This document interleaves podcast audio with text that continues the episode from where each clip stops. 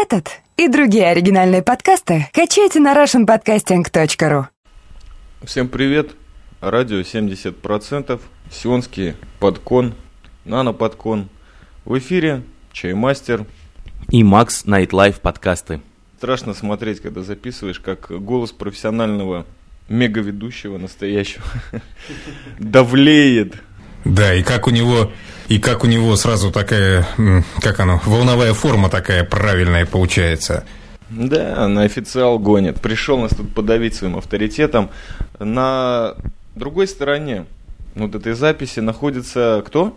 Кто находится? Кто находится? На другой стороне находится электродруг, который давным-давно не появлялся на Арподе. Ну тогда ответьте на первый вопрос. Каким образом вы вдруг приняли такое кардинальное решение – оказаться вдруг снова. И почему-то в радио 70%. Как ни странно. А чё ж не побеседовать с э, хорошими собеседниками? Тут на самом деле никаких таких э, сложных причин нету. Ну, значит, если решил поговорить, то организовалась, наверное, парочка очень серьезных тем, объединяющих, допустим, Сион, Эстонию и Россию. И если не сказать Россию, то Питер точно. И давайте начнем с чего-нибудь легкого. Это вообще очень приятно проснуться после какой-то псевдо-ночной, глубоко ночной записи Букмарока с дуралейкой из Москвы, полностью не понимая, где ты находишься, что ты там ночью сказал такого, что в очередной раз твою репутацию без того мокрую подмочило еще сильнее. И парить вот так, проснуться под нормальную интеллектуальную беседу, где ни один подкастер не будет упоминаться. Хотя на самом деле в этом есть определенный даже очень прикольный кайф. Бразер, давай поговорим о музыке. Вот скажи мне, ты давно-давно, когда появлялся на Арподе, пробовали мы там раскрутиться, объявить, э, раздать какие-то визуальные флайеры на твои вечеринки. А скажи мне, они продолжаются? И вообще, что с этим делом происходит? Лайн идет? Да, вечеринки продолжаются. К музыке это не имеет отношения. Я кино показываю. Ты ж помнишь, первая вечеринка была научно-фантастическая, посвященная замечательному режиссеру Павлу Клушанцеву. Я показывал его редкие фильмы, которые, наверное, большинство слушателей Рпода вообще в глаза не видело. Но потом решил продолжить эту тему. Вытаскиваю, выискиваю всякий трэш киношный. Какую-нибудь такую разухабистую научную фантастику годов 50-х. Или шпионские фильмы вот были недавно, ко дню пограничника – Кондовый советский фильм «Операция Кобра». Ты видел когда-нибудь такой фильм?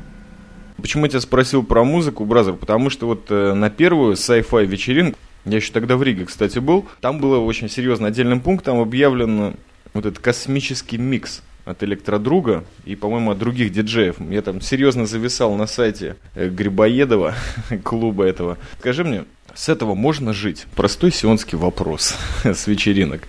Нет, я не думаю, что с вечеринок можно жить. Надо быть, наверное, каким-то там раскрученным супермодным диджеем, чтобы постоянно кататься по стране с гастролями. Тогда существовать можно. А так, я играю для своего удовольствия, как диджей. Какую музыку? Какую музыку я играю? Диско вечно зеленая, хорошая, бодрая, позитивная. Старый американский поп годов 50-х, 60-х. Лаунч, даунтемпо. Синти-поп тоже люблю. Ну, музыка, которая мне нравится, которая прикольная. Ты уже, получается, скоро почти год вот этот вот лайн запускаешь. Тех людей, которым, наверное, понравилось то, что ты играешь, или то, что ты показываешь, их заметно прибавилось за этот срок или нет? Надо разделять диджейство и кинопоказ. Потому что как диджей я работаю где-то года с 97-го, а как кинопромоутер с 98-го. Были перерывы и в той, и другой деятельности. Иногда они объединяются, иногда они существуют э, отдельно друг от друга. С 98 по 2003 я показывал кино э, с кинопленки, со старого кинопроектора. В свое время в советских школах были такие проекторы «Украина», которые так смачно тарахтят, рвут пленку. Хорошее дело. А в прошлом году я уже вооруженный современными технологиями показываю редкие фильмы с компа. Людей прибавилось за это время? Людей по сравнению с первым показом прибавилось. Появились постоянные зрители, которые приходят на все вечеринки. А что касается диджейства, достаточно долгое время не играл, но был удивлен, что сохранились люди, которые меня помнят и рады слышать меня снова. Ну хорошо, теперь мы можем, наверное, обратить наши уши профессиональному радиоведущему из Эстонии и задать ему очень страшный вопрос, насколько вот этот вот весь материал, допустим, музыка, которая нравится электродругу, тот наш э, киновкус, который периодически мы демонстрируем в своих киноподкастах, э, может ли он найти отклик в Эстонии, да, или может быть даже в Сионе. Ну, начнем ты за Эстонию ответишь, может быть я за что-то местное. Это можно просто для людей вот такое вот искусство привести. И найдет ли оно вот этих вот людей? Абсолютно верно подмечено. Найдет обязательно. Дело в том, что в Эстонии, ну и как вообще, наверное, во всем мире, есть огромное количество людей – которые тянутся к, к чему-то такому абсолютно не попсовому. То есть, если учесть, что обычно радио и телевидение нас кормят полной попснятиной, люди уже от этого всего начинают уставать и ищут какие-то ответы на собственные вопросы в каких-то других областях.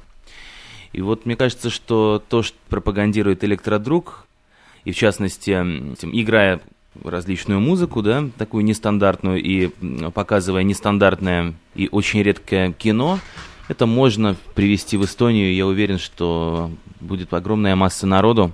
Эти люди будут смотреть, будут восхищаться, и даже, может быть, не раз еще электродруг посетит Эстонию. Были попытки, кстати, в январе, по-моему, 2008 года. У меня у приятеля есть клуб, такой андеграундный клуб, называется Central Point. И в этом клубе э, планировалось э, мероприятие, посвященное Клушанцеву вот тому самому человеку, о котором мы мало, мало что знаем, но слышали в подкасте «Электродруга», о космических фильмах, о космосе. И не только этот человек, да, может, может быть и другие какие-нибудь авторы могут засветиться в Таллине. И я лично приложу какие-то усилия для того, чтобы донести до людей этот свет. Свет чего-то такого еще неизведанного. С своей стороны могу сказать о том, что на самом деле вот в Иерусалиме мне знакомо, в Тель-Авиве так подавно должно быть пара мест. Главное включить правильные каналы. Я думаю, что Макс Эскейп мог убедиться, что иногда их включая. Это очень приятные люди, готовые на многое, чтобы и их друзья, и, может быть, знакомые, и, может быть, те, которые еще вообще не знакомы с этими темами, услышали. И, опять-таки, большинство из них русскоязычные и могут организовать. Арт-кафе в Иерусалиме прекрасно принимает вообще всех. Ну вот, например, в этом арт-кафе выступал, если не ошибаюсь, Псой Короленко, mm-hmm. собственной персоны. Очень хороший человек. И самое интересное, что есть э, каналы, Гоша Портной, наш знакомый кинорежиссер тоже, долгое время работал там барменом, там впервые он пробовал свое, я даже не знаю, как это точно называется, виджейство, то есть просто видео, диджейство такое. И очень хорошо пошло. То есть есть люди, которые были заинтересованы. А весь смысл в том, что если на серьезную ногу попробовать, ну так, помечтать хотя бы об этом, поставить наши приезды друг другу, потому что все-таки, может, визы отменят, а может быть, мы просто уже захотим без визы, не надеясь ни на какое государство приезжать друг к другу, то вот именно приехать, отдохнуть, ну и отбить поездку. Ну, я думаю, что с таким прекрасным букингом в лице чаймастера и Макса Милованова я просто стану трансконтинентальной звездой. Почему бы и нет, как говорят в Сионе. Мне было интересно знать, вот как ты себе видишь приезд чаймастера в Питер? Вот чем я могу там заниматься и где я могу отбить свою поездку? Как тебе кажется, человек, который владеет каналами на той стороне? Ну, если это будет какой-то аудиовизуальный музыкальный проект, то выступить ты сможешь. Другое дело, отобьешь ли ты это дело, я не знаю. Ну, сколько ты заработаешь? На самом деле, всякие такие андеграундные клубы, они и платят, естественно, немного. Ты знаешь, наверное, проблема не в том, что они сколько платят, а вот э, действительно впервые выйти, ну, допустим, в моем конкретном случае, я когда-то в детстве играл в парочке спектаклей, в основном молчаливые роли. Не, в одной у меня был там целый монолог, минуты на три. И тогда у меня тоже самая проблема была, что и в подкастинге я там, по-моему, довольно тихо говорил. Но что-то слышали. Кстати, пьеса была очень неплохая. «Наш городок». Торнтона Уайлдера, не ошибаюсь. Смысл в том, что вот попадаешь на такую сцену, пытаюсь сейчас как-то себе подкастинг э, влить в такую тему, как... Э, кто такие подкастеры? Это мастера разговорного жанра.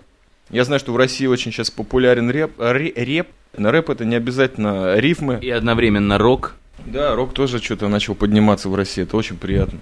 Мастера разговорного рока. Скажи мне, мои фишки, допустим, про армию или про Вот мы тут э, частенько пытались записать с Максом несколько выпусков про сионских женщин, ну и вообще, может быть, что-то такую прикладную кабалу веселую про дядек с пейсами рассказать. Это может найти, ну, естественно, под хороший микс от электродруга или найтлайфа.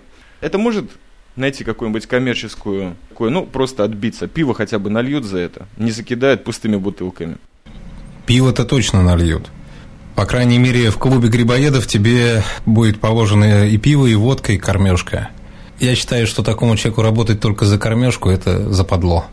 Ну, это, по-моему, блестящая идея, бразер. Мы уже пришли на тот уровень, когда, ребята, ну, ну, чутка надо как-то заплатить, чтобы хотя бы... Просто говорим о перформансах, да, различных, на что мы способны, что мы можем сделать, чтобы показать людям какую-то свою, э, какой-то свой нестандартный подход к жизни и чем-то удивлять людей. Я последние несколько дней стал задумываться о том, что я делаю очень много фотографий здесь, в Джеросе, делаю в Тель-Авиве, делаю в маленьких городах, где мы находимся, и здесь, в долине э, апельсиновых кущ, в прекрасном городе Оде-Шарон. Наделал много фотографий. Почему-то показалось, что они достойны быть выставленными в каком-нибудь клубе, да, или, допустим, э, в каком-нибудь месте, где происходят выставки, фотовыставки. Как, как вы думаете, друзья, возможно ли это? Смогу ли я? Да, я думаю, что возможно, и не такое выставляется. Это я не принижаю качество твоих снимков. Кстати, хочу сказать, что я помню первые твои снимки выложены с каким-то ДТП на Таллинской улице. Прогресс очевиден, просто растешь на глазах. М3, по-моему, называется галерея. Там уже, в принципе, есть на что посмотреть, мне кажется. Ты видел эти фотографии? Самые последние нет, еще не смотрел. Это, они выложены, по-моему, в том подкасте, фотоотчет, где пальмы. Там, где мы про собаку рассказываем, подкастер. Но я ссылку на них видел, просто у меня еще не было времени посмотреть. Выставку устроить, я думаю, тоже не проблема. А если ее совместить с каким-то более глобальным проектом, то это будет симпатично. Макс, а ты э, тоже за вертушками стоишь? Да, да, да, я стою за вертушками, я играю как на винилах, на виниле, так играю и на CD. Также в последнее время я начал э, практиковаться в цифровой игре, да, играю на Final Scratch, он теперь называется Serato Scratch. Да, знаю такую программку и такой девайс. Кстати, ты как-то раз присылал мне модель, да, ты хотел узнать, продается ли у нас в Таллине. Я не нашел. А уже нет надобности. Я купил себе такую штучку, называется она Vestax MIDI контроллер. И там два джога, все ручки, контроллеры, всякие штучки удобные. Вот я ей активно пользуюсь, и мне нравится, что она в темноте подсвечивается. Ага, видишь, есть свои плюсы у таких девайсов. Это хорошо, потому что иногда, когда ты играешь, тебе нужен какой-то еще независимый свет. Бывает так, что либо розетки заняты на пульте, либо еще какие-то э, нюансы, казусы происходят, когда реально нет лампы и ничего не видно, что у тебя на дисках написано. Да? А когда ты играешь с монитора, с компьютера, то ну, тут, тут, наверное, все проще. А какую музыку ты играешь? Я играю, в принципе, разную музыку. Это может быть какой-нибудь лаунж, это может быть какой-нибудь хаус, progressive house с примесью транса, может быть, где-то в чем-то. Это бывают хорошие, неплохие русские проекты. Если, допустим, это коммерческое мероприятие, да, то там можно и под хорошую закуску и Верку Сердючку. Почему бы и нет? Хорошая тетка. Нет, все зависит от того, какая компания, что, что люди хотят и сколько они за это заплатят. Все упирается в это. Конечно, есть э, абсолютно бесплатные проекты с друзьями или с хорошими знакомыми, э, сделать какой-нибудь experience, да, и попробовать что-то экстраординарное в музыкальном плане. Это, это уже идет как эксперимент, э, за это даже и денег-то не хочешь собрать. Самому интересно, что из этого получится, как люди отреагируют на эту музыку, которую ты пытаешься нести в массы находишь какие-то интересные проекты новые. Я, кстати, был в гостях у Гербицида, чаймастер познакомил, и он записал мне диск э, обалденной музыки, включая и местных производителей музыкальных, и очень много того, что я уже знал, но там вышли какие-то новые альбомы за последние несколько лет, я их как-то так упустил из своего вида. И приеду в Таллин, буду разбираться буду слушать. И может быть что-то получится, может быть познакомлю эстонскую публику с тем, что я приобрел здесь, знания свои музыкальные. Ну, я думаю, что ни один подкаст с участием электродруга не должен обойтись без какого-то киноанонса. Дело в том, что конкретно я, чаймастер, болею даже больше, чем за что угодно, за русское кино. очень хотелось бы хорошего фильма какого-нибудь посмотреть. И, Бразер, что нового вышло, допустим, за последние три месяца, чтобы ты мог посоветовать лично мне и, может быть, тем, кто слушает эти подкасты, люди явно не чуждые кино? Ну, ты меня в тупик ставишь, потому что я сейчас взял такую киношную диету и кино просто не смотрел. Из того, что выходит русского, мне, честно говоря, надоело обламываться, и я решил взять паузу. Поэтому советчик из меня здесь плохой. Вот то, что мы говорили за кадрами, но попробуем это внести обратно в наши рамки подкаста. Вот этот э, фильм про Ивана Грозного, ты что-то рассказывал, он снимается с Мамоновым, что-то совершенно мега великолепное. Ну, по крайней мере, так звучит. Надо как-то вырулить, подводка какая-то нужна к разговору о Мамонове. С чего вдруг мы о нем говорить стали? Подводка простая, бразер. Хочется хорошего русского кино. И как бы ты от него не пытался отгородиться всякими голодовками, то все равно ты что-то слышишь. По крайней мере, мне кажется, что Питер это такой город, в котором, если не постоянно что-то снимается, но снимается и слышно об этом, ну где-то это освещается. Так как ты человек все-таки медийный, работаешь э, в некоторых средствах массовой информации. Мамонов меня интересует как один из э, великолепнейших э, актеров современности, которые жили, живут и действует в России. Всегда его приятно здесь видеть. И в наших подкастах его имя частенько блистало. Да, Мамонов личность легендарная, достойная, чтобы о нем говорить.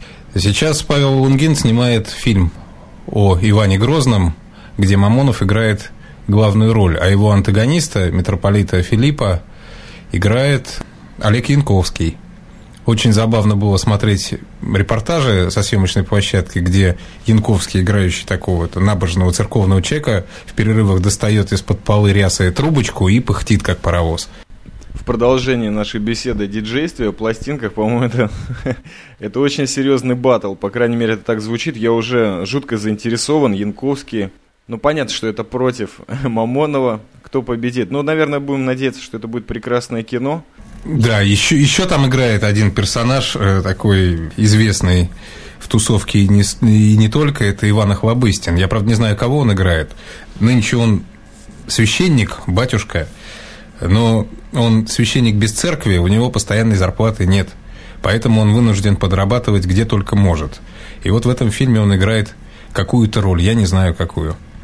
Ну, Охлобыстин, безусловно, приятно тянет эту картинку, но на фоне таких э, мастодонтов актерской игры, как Янковский Мамонов, займет ту нишу, которую ему предоставят. Мешать не будет, ну и картинки не испортит. На самом деле, последний такой батл, который я видел, это фильм «Павел Первый», где э, Сухоруков был Павлом, а Янковский был графом Палиным. Конкретно этот был фильм не про Павла Первого. Я даже не помню, кто режиссер, Режиссер его Мельников, который снял «Начальник Чукотки», «Утиная охота», «Семь невест Ефрейтора Сбруева» и много других хороших фильмов. Но фильм о Павле Первом мне, честно говоря, не понравился. Сухоруков там хорош, но остальное все весьма тоскливо. Мне показалось, что Сухоруков э, в этом фильме ну, я не знаю, как происходило дело с кастингом, он просто, ну, напоминает, образ у него под Павла Первого очень хорошо подходит. И надо заметить, что вот с одной стороны очень старался, а с другой стороны, когда ты видишь такое старание, а не естественную, конечно, в определенном понимании актерскую игру, то это немножко смущает. На, на его фоне, конечно, Янковский отрывался по полной, так что фильм, походу, про графа Палина, а не про Павла Первого. Помню, как-то обсуждали на эту тему сейчас, опять-таки тоже за кадром, сейчас пошла другая волна, чтобы все темы, которые за кадром приятно обсуждаются, идут обратно. Вот скажи мне, бразер, как тебе кажется, вот мы Охлобыстина упомянули, еще парочка замечательных культурологических личностей России, Украины, по-моему. Если я не ошибаюсь, Сиона, так уж точно. Здесь есть этот процесс. Они как-то вот от этой богемной жизни на определенном этапе, видимо, устают, видимо, что-то с ними происходит, э, переходят в духовную жизнь, то есть принимают духовный санд. И чтобы немножко вернуться к нашим темам, которые, да, интересуют подкастеров и подкастеры, вот на кого ты поставишь, кто из ныне работающих и действующих подкастеров может принять духовный сан, и, может быть, мы от него услышим настоящие проникновенные проповеди или просто слова. Вот Кабала, я заметил, подкастинге потихонечку плывает пока не очень популярно, но уже есть, уже есть просьбы. Ну, на кого бы ты поставил? Я думаю, надо принимать сан сиськам и писькам. Это будут такие проповедники, будут глаголом жечь сердца людей. Ну и Василию Борисовичу давно пора, годы идут. Пора делать решительную перемену в жизни, а не работать на каком-то сомнительном канале ТВ-3. Какой конфессии могли бы работать сиськи и письки, объявленные тобой? В какой же конфессии они могли бы работать? Наверное, в иудаизм прямая дорога, раз это письки.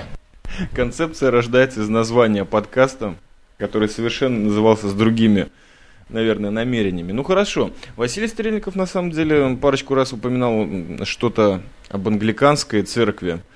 А вот э, на православных священников кто, по-твоему, тянет? Я не знаю. Так же, как и с кино, я э, давно не слежу за арподом. Редко слушаю подкасты. В основном твои подкасты, вот Макса. А кто там сейчас есть, не знаю. Наверное, Умпутун бы такого, в такого батюшку бы превратился вполне. Среди российских евреев это модно уходить в православие. Вот я не помню, по-моему, знаешь, знаешь такого адвоката известного московского Генри Резника – ну, наслышан, да. Вот его...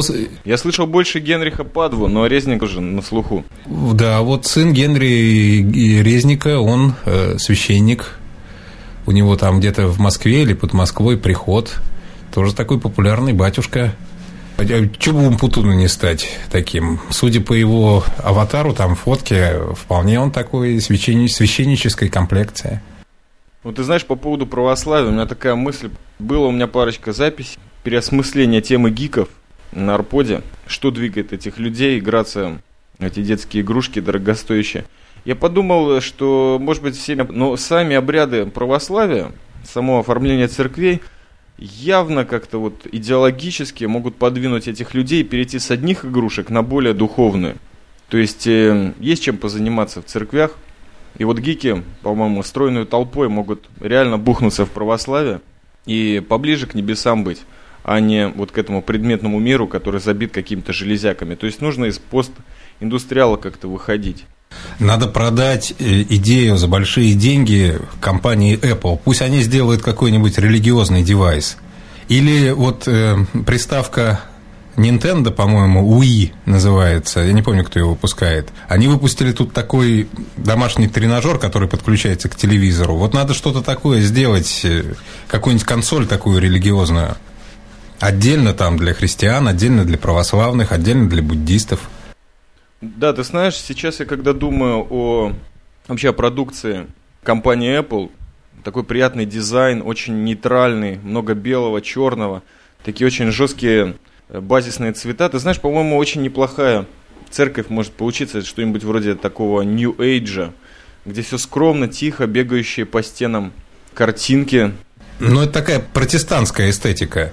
Да-да-да, трогаешь стену, на ней появляются образы, которые появляются у тебя в голове. С легкостью к такой идее подключился бы Артемий Лебедев.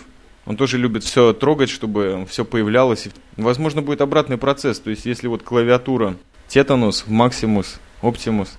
Так вот, если попустить обратный процесс, что будет только одна кнопка, по которой можно бахнуть и просветлиться, то, наверное, он серьезно задумается. То есть, вот от э, персонализации каких-то девайсов наоборот, к единению душ, единению, вот финальному нажатию на кнопку или на какой-нибудь touch wall, да, то есть нормально.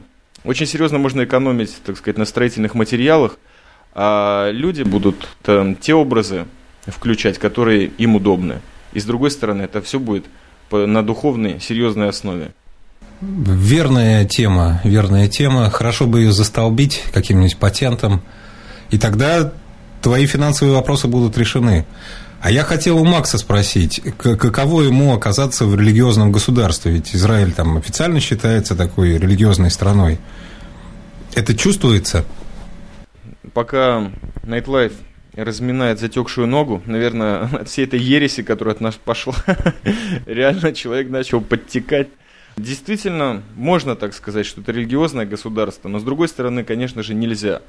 Дело в том, что здесь была базисная ошибка допущена когда-то. Религия не была полностью отделена от государства. И все равно некоторые государственные институты, они полностью и целиком зависят от каких-то странных сертификатов или индульгенций религиозного, ортодоксального, естественно, иудаизма. Ну, институт брака, например, гражданство довольно трудно получить, например, какому-нибудь простому шведскому гражданину в Израиле практически нет доступа. То есть каким образом он получи, может получить гражданство, неизвестно. Жить может, но вот гражданство с трудом. Итак, микрофон переходит Максу Эскейпу. Как тебе в религиозном государстве? Мне очень хорошо в религиозном государстве, потому что, как мне так кажется, что религия, она несет свет, и очень многие люди, которых я вижу, да, это люди светлые, это люди, люди, которые не несут какую-то агрессию, допустим, да, религия это всегда прекрасно. Когда религия привязана к государству, когда церковь не отлучена от э, управления государством, это нормально. Я вижу здесь очень много добрых, теплых, светлых людей. Мне это очень нравится. Я не вижу здесь грязи какой-то, да, моральной имеется в виду, да, стороны этого вопроса. Здесь очень нормально, здесь очень хорошо, все по-человечески. Плюс ко всему Израиль – это в первую очередь религиозная страна, и Иерусалим – город, да, который пропитан религией полностью и во всем, везде. Ты идешь по этому городу, и эта религия, она превращается в какую-то сказку даже. Очень много мистики встречается на улицах израильских городов. Ну а такие простые бытовые проблемы в субботу ты с ними сталкивался? Да, конечно, бытовые проблемы в субботу, но я как сталкивался? Я просто говорю ребятам, давайте поедем, там, купим это, это. Они говорят, акстись, мы вчера были в магазине, сегодня никто не работает. Допустим, проблемы с транспортом из маленьких городов, да и вообще из городов в другие города транспорт в субботу не ходит. То есть люди, которые находятся без э, автомобиля, становятся просто, ну, скажем так, заложниками этой ситуации, когда в субботу никто не работает. Но зато есть плюсы. Воскресенье – это рабочий день. То есть в воскресенье начинается неделя трудовая. Да, я чувствую, что зря я записал.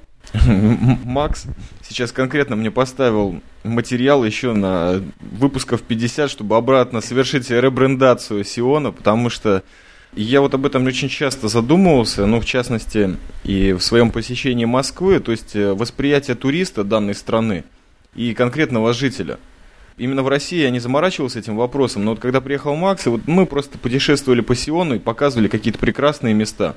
На самом деле мы не сталкивались с каким-то радикализмом в отношениях религиозных людей или, допустим, арабов, потому что очень так плавно и гладко объезжали их, и не было этого. Мы не хотели этого видеть. И вот наше намерение нас действительно двигало к миру и к простому получению приятных эмоций. Но это есть. Это есть, и религиозные товарищи очень приятно бьют, допустим, какие-нибудь рекламные щиты, на которых полуобнаженное или почти обнаженное тело мужчины или женщины разрисовывают их. Или, допустим, свои районы или прилежащие к ним шоссе городские, они пытаются как-то перекрыть в субботу. То есть э, есть такой легкий экшен. Есть, а потом не будем забывать, премьер один из премьер-министров Израиля был убит религиозным товарищем. Это вопрос более скользкий. Да, Ицхак Рабин, он был убит э, человеком, который принадлежал, ну, если не к праворадикальным силам, ну да, он соблюдал традицию. На эту тему очень много всего было говорено левой интеллигенции. Как всегда, им еще больше есть тем в Израиле, о чем поговорить. Они это прекрасно делают. Ну да, он соблюдал иудаизм, он соблюдал субботу, но это ничего не значит. На самом деле вопрос гораздо более глубокий. Да и не будем мы о смерти сейчас говорить. О Сионе. Вот меня интересует уважаемый электродруг, как воспринимается Иерусалим вообще как город? Что происходит сегодня э, из Питера? Потому что был у меня тут легкий спор между очень знакомой тебе подкаст Дивой Светланой Ненашевой. Что столица мира или что центр мира? Питер или Иерусалим? Мы не пришли к какому-то выводу к окончательному, но вот такое имело место быть. Как Иерусалим в Питере воспринимается? Ну, он где-то далеко, на самом деле, несмотря на то, что интернет под боком. В Питере столицей мира воспринимается Питер. В Иерусалиме, наверное, наоборот. То есть не наверное, а это естественно.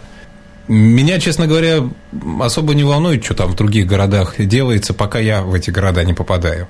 Ну, это прекрасная концепция. На самом деле я ей тоже живу огромное количество времени своей жизни. И, как я уже не раз повторял, для меня, как самого города, мало очень существует. Архитектура, музеи, все это действительно для меня уже давно не тема, а скорее те люди, к которым я туда приезжаю. Я приезжаю в эти города, в принципе, только из-за людей. Мне кажется, что в Иерусалиме есть шанс. У нас есть футбольная команда. Вот победила тут на местном кубке, в местной лиге сионских чемпионов. Ну, как-то проявится, наверное, в УЕФА. Я знаю, что ее заколбасит в первом же круге. Называется она Бейтар. Ну, так вот, помянем. В Израиле они номер один, а в мире, я не знаю. Но у нас в этом отношении Тель-Авив очень серьезно продвинут, потому что баскетбольная команда Макаби Тель-Авив, она очень серьезно на европейской арене выступает. Есть шанс через спорт. Все-таки Пекин на носу, может быть, что-то сионисты покажут необычайного. А, кстати, со, со стороны Эстонии, в каких видах спорта в Пекине собираетесь выступать? Бобслей? Не, ну со многими у нас есть э, много разных э, выдающихся людей. Но я особо не интересуюсь спортивной жизнью Эстонии, потому что я вообще далек от спорта. Я уже рассказывал э, в подкастах «Радио 70%» фут, про футбол, когда мы говорили. Я говорил о спорте вообще, да, как таковом, что я не такой спортивный фанат, спортивный болельщик. Да, мне нравится, когда, да, мне нравится, когда идет список игроков сборной Эстонии по футболу, и там Наверное, есть какие-то эстонские фамилии, но я их не помню. Мне кажется, что эстонцы вслед за своими финскими братьями должны быть мастерами автоспорта. Вот я помню, певец Як Йола занимался автомобильным спортом. Певец Як Йола до сих пор гоняет по эстонским трассам, правда, уже не как э, профессиональный гонщик спортивный, а просто как рядовой житель страны. Часто его вижу, и огромное ему спасибо за тот э, вклад, который он внес в мое музыкальное развитие. Благодаря его рекомендациям э, я выпустил такой попсовенький диск, записал, и он мне действительно очень сильно помог в, творческом плане. А так вообще гонщики эстонские, они есть, но почему-то их имена они как-то скрывают мировое спортивное автосообщество, не пускают их на большую спортивную арену, к сожалению. Хотя здесь есть тоже свои герои, о них часто говорят. У нас банки эстонские поддерживают э, мотоспорт. Есть э, гонщики, которые на мотоциклах, есть гонщики, которые на автомобилях. Но, к сожалению, мы не такие выдающиеся, как наши финские братья. А вот ты, может быть, сможешь объяснить мне парадокс такой? Ведь э, и финны, и эстонцы, по крайней мере, в России считаются людьми тормознутыми, но при этом они э, неплохие гонщики. Как так получается? Могу очень э, легко объяснить этот эффект. Он выражается, наверное, в замечательном анекдоте, что там русский или, допустим, какой-нибудь другой страны едет вместе со своим другом Финном по какому-то хайвею местному Финляндии, и вдруг мимо них проносится какой-то совершенно страшный визгом машина, они едут там 40 км в час. И русские спрашивают, э, как бы он наконец-то увидел человека, который нормально гоняет по дорогам, спрашивает, слушай, а вот нормально, да, у нас скорость, а вот этот мужик, который проскачивает, а кто? О, это позор нации, Мика Хаккинен. То есть, э, наверное, это просто какие-то парии, которые просто вырывают любые тормоза из своих гонок. Наверное, поэтому не проходят по стандартам из мотоциклов, и поэтому так удачно, по крайней мере, скандинавы выступают на различных формулах 1, 2, 3 и МС квадрат и все остальное. Я вообще хочу немножко защитить эстонцев и финнов. Дело в том, что они на самом-то деле не тормознутые, просто они неторопливые, скажем так все, что они делают, они делают очень медленно или не торопясь. Просто эти люди никуда не спешат. У нас постоянно холодно, куда спешить-то? А вот у нас постоянно жарко. И как тебе неспешность сионистов, Бразер? Неспешность сионистов? Ты знаешь, когда мы с тобой заходим в какое-нибудь место, где можно поесть, они очень быстро накрывают на стол. То есть ты а, куда-то обернулся, огляделся, возвращаешь опять свой взгляд на стол, и ты уже видишь, что вокруг тебя какие-то тарелки с хумусом, тарелки с салатами, тарелки там со швармой, с питой и со всякими другими вещами. Они тут как э, метеоры работают на самом-то деле. Или, может быть, это только с клиентами, не знаю. Электродруг, а какой вид спорта ты практикуешь или, может быть, любишь с детства? Или вообще чем занимаешься, вот как творческая личность? Я люблю кататься на велосипеде. Это вот э, единственное, что с натяжкой можно отнести к спорту. А из любимых видов спорта, которыми я не занимаюсь, ну ты помнишь, наверное, я очень люблю снукер, замечательный вид бильярда и футбол.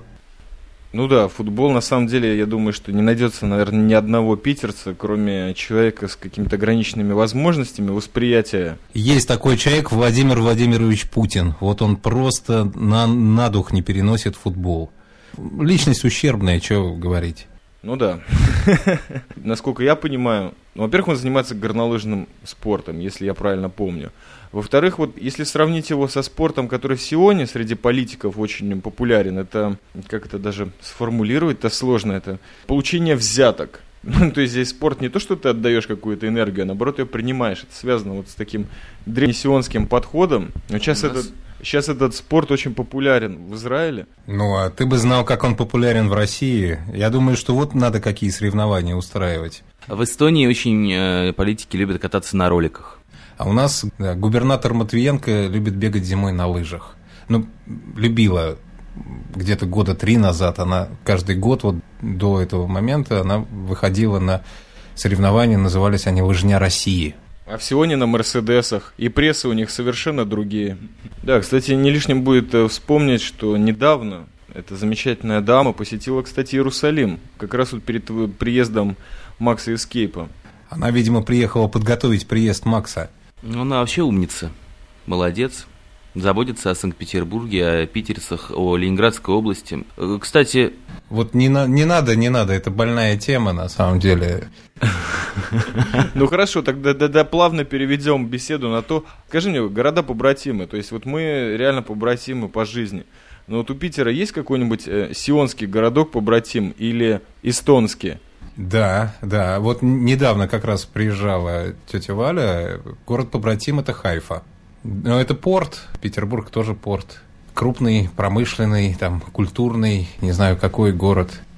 Что касается Эстонии, в советское время не было таких городов побратимов, поскольку это была одна страна. Сейчас я не знаю, что это может быть. Ну, не Таллин точно, ну, не знаю, там, Тарту – ну, Тарт, наверное, из-за того, что университеты, да, мы, нам есть чем похвастаться друг перед другом, но все равно, мне кажется... Русской что... словесностью, например. Наверное. Но вообще, мне все-таки кажется, что город-побратим для Питера – это Таллин, потому что мы все равно связаны и морем, и климатом, погодой. Мы связаны очень многими вещами, очень много, да, и очень много людей выдающихся, да, живет в Санкт-Петербурге, родились они в Таллине и наоборот. Пример. Ну, Веллер, допустим. Это кто? Михаил? Михаил Веллер. А. Михаил Веллер, Сева Новгородцев, который долгое время прожил, да. Игорь Северянин. Игорь Северянин же там умер, насколько я помню. Подожди, Сева где родился? Я вот не помню, где он точно рожден, но он долгое время еще в детском возрасте жил в Таллине, поскольку его отец занимал какой-то пост в пароходстве эстонском. Потом он вернулся в Ленинград. Нет, Сева Новгородцев, наверное, рожден все-таки в, в Питере, потом детство свое провел в Таллине, потом вернулся в Ленинград. Да, но не будем забывать о таком замечательном классике русской и советской литературы, как Довлатов, которому но, Таллин тоже был конечно, близок. Конечно. Вот по поводу Довлатова очень часто встречаются мне люди на моем жизненном пути, которые хвастаются, что вот я пил с Довлатовым, а вот мы там жили, мы были соседями. Я таких людей знаю много, потому что Довлатов много пил, и людей таких было предостаточно. И тем не менее, у этого человека также была связь с Сионом. И Пушкинский заповедник, опять-таки, да, если постараться, можно очень много связей побратимовских найти. Ну, Давлатов вообще личность э, уникальная. У него не только с Сионом, у него и с Кавказом связи. Много мест, с которыми он связан. Я думаю, что на этом мы будем заканчивать. И так как сегодня 6 июня, наверное, последнее наше слово будет о Александре Сергеевиче Пушкине. Где же кружка, электродруг? С кружкой будет веселей. А и что ты хочешь, чтобы я сказал про Александра Сергеевича? Ну, как его день рождения отмечается в Питере? В клубе «Фиш Фабрик» происходит сегодня, или уже произошли, или будут алко-пушкинские чтения. Там народ, выпивая, должен читать стихи. Потом выпивать и читать другие. Кто прочитает больше, тот выигрывает. Скажи, как Пушкин вообще с твоей жизнью? Он у тебя как-то прошел, кроме школьной программы и «Медного всадника» и Ленфильма? Ну, у меня есть художественный проект, вернее, был проект такой долгоиграющий. Пушкин 200, это было в 99 году, в Манеже выставляли мы объект такой культурный, а потом через пять лет три фильма, арт-фильма таких один из которых выложен в моей ленте. Он как раз и называется «Где же кружка?». Escape. Ваше отношение к Пушкину, ваша связь с этим замечательным творцом русского языка? У меня с ним связь постоянно ведется, потому что я постоянно заседаю на сайте грамота.ру, пытаюсь найти ответ на свои вопросы, потому что я человек абсолютно неграмотный, хотя надо бы, было бы. Но так меня воспитывала моя учительница русского языка, она всегда кричала, что «Максим, я тебе ставлю два не потому, что ты дурак, потому что ты просто русского языка не знаешь, потому что даже я знаю его на твердую тройку». Хочу сказать, что мы все имеем непосредственное отношение к Александру Сергеевичу, поскольку тот язык, на котором мы говорим в разных странах, этот язык создан Пушкиным. Современный разговорный и литературный русский язык, он берет свои истоки от Александра Сергеевича. У меня в жизни было две связи с Пушкиным. Одна из детства – это «Медный всадник», который меня мама ласково попросила выучить корки до корки. И я с долгими мучениями летом, видимо, чтобы я не отключался от школьной программы, я его учил, должен был там отчитываться каждый день. И на самом деле мне это помогло в школе, потому что каждый раз на день рождения, не, не на день рождения, но как, как там праздновали или проходили каждый год какую-то отдельную часть его творчества, нужно было что-то выучить, прийти рассказать. Я вот еще в своем детском возрасте, я постоянно из медного садника, там, пока меня не останавливали, я чего-то там читал, но сейчас ни одной строчки не помню. Помню, Евгений, главный герой, его потом смыло. И не будем проводить никаких... На берег набежавшая волна. Да, и все остальное. А второе, это, это, конечно же, замечательный спектакль Петра Мамонова, моноспектакль, с которым он приехал в Сион. Назывался он «Шоколадный Пушкин». Ну, естественно, услышав такое название, я сразу же на него побег. Ну, то есть я услышал Петра Мамонова, а потом узнал, что это «Шоколадный Пушкин». И, по-моему, вот именно для этого человека это непререкаемый авторитет. Мое отношение к нему, да, в принципе, никакого. Я учился в Пушкинском лицее в Риге. Видишь, как очень много общего. А я хочу еще вспомнить такой момент. Ты сейчас заговорил о том, что ты учил из «Медного всадника», да, и потом тебе как-то становилось уже проще в школе с Пушкиным совладать и с учителями. Так вот, я в детстве обнаружил дома гитару. Это была гитара моего отца, и как-то так настроил ее на свой лад, чтобы можно было там особо струны не зажимать, и брончал на ней. Но так как брончать э, было неинтересно, хотелось чего-то петь. И передо мной лежала книга Пушкина «Стихи», и открывал на любой странице и начинал петь какие-нибудь короткие стихи, сочинял им музыку и пел. И когда уже в школе надо было учить стихи наизусть и рассказывать, мне уже было проще, я знал огромное количество стихов Александра Сергеевича, и выходя, я начинал рассказывать, и рассказывая, иногда пел, вот, напевая эти мелодии, которые я, те или иные стихи. Так что Александр Сергеевич всегда где-то рядом с нами, мы носители русского языка, э, носители пушкинского языка. Хотим мы этого или не хотим, но Александр Сергеевич, он как джа, да, наверное, как пророк, как бог, всегда среди нас, всегда с нами, и низкий ему поклон. Макс, ты можешь вспомнить какую-нибудь мелодию, которую ты сочинял тогда? Напеть сейчас что-нибудь из Пушкина? Да, по-моему, станция называлась. «В надежде славы и добра Вперед гляжу я без боязни, Начало славных дней Петра Мрачели мятежи и казни», ну и так далее, что-то такое было.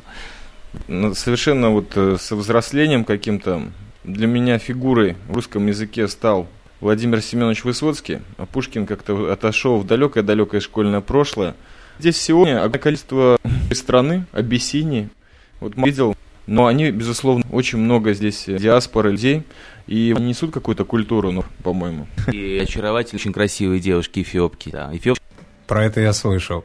Рэп, про рэперов э, тут только ленивый в России не говорил о том, что Александр Сергеевич в настоящее время был бы рэпером. Я слышал рэп какой-то подмосковной команды, которая читала о том, что Пушкин первый афро-россиянин. Там был такой рефрен. А как же не Витя из фильма «Аса»? Наш советский негр ведь. А я вот что хотел спросить, не про Пушкина, а про Таллин. Скажи, Макс, в Таллине есть белые ночи? Конечно, эти белые ночи, они идут сейчас вот для того же. У нас же абсолютно одинаковый климат, одинаково вообще все. Но мы можем ездить друг к другу в го. Можем, но не хочем. А белый наш. И, кстати, думаю, попасть в пурга. А че, чем он тебя так привлекает? Это такое мажорное место. Ну, во-первых, я я очень люблю эту группу Биллис Бенд, а во-вторых, мне очень нравится, а там либо свадьба, либо каждый Новый год, либо в армию провожают. Либо Новый год, да. Ну там две пурги, насколько я знаю, существуют. В одной свадьба, в другой Новый год. Да, я когда-то жил как раз напротив этого места, но еще задолго до того, как там пурга открылась. У тебя, Дима, в Риге белые ночи были? Все-таки Рига южнее. В Риге, то есть белых ночей я не припомню. Вечера, когда тоже в 10 часов вечера начинало как-то темнеть, но как-то сразу. Нет, но здесь, здесь начинает темнеть э, часу в 12 вечера, и не сразу, а постепенно. А светает уже где-то в четвертом часу утра в это время года. Зимой зато полный мрак. Зимой-то вообще света белого не видишь. Поэтому, если ты надумаешь приезжать в Питер, приезжай лучше летом. Потому что зимой для человека из другого климата, из другой страны, это полный депресняк.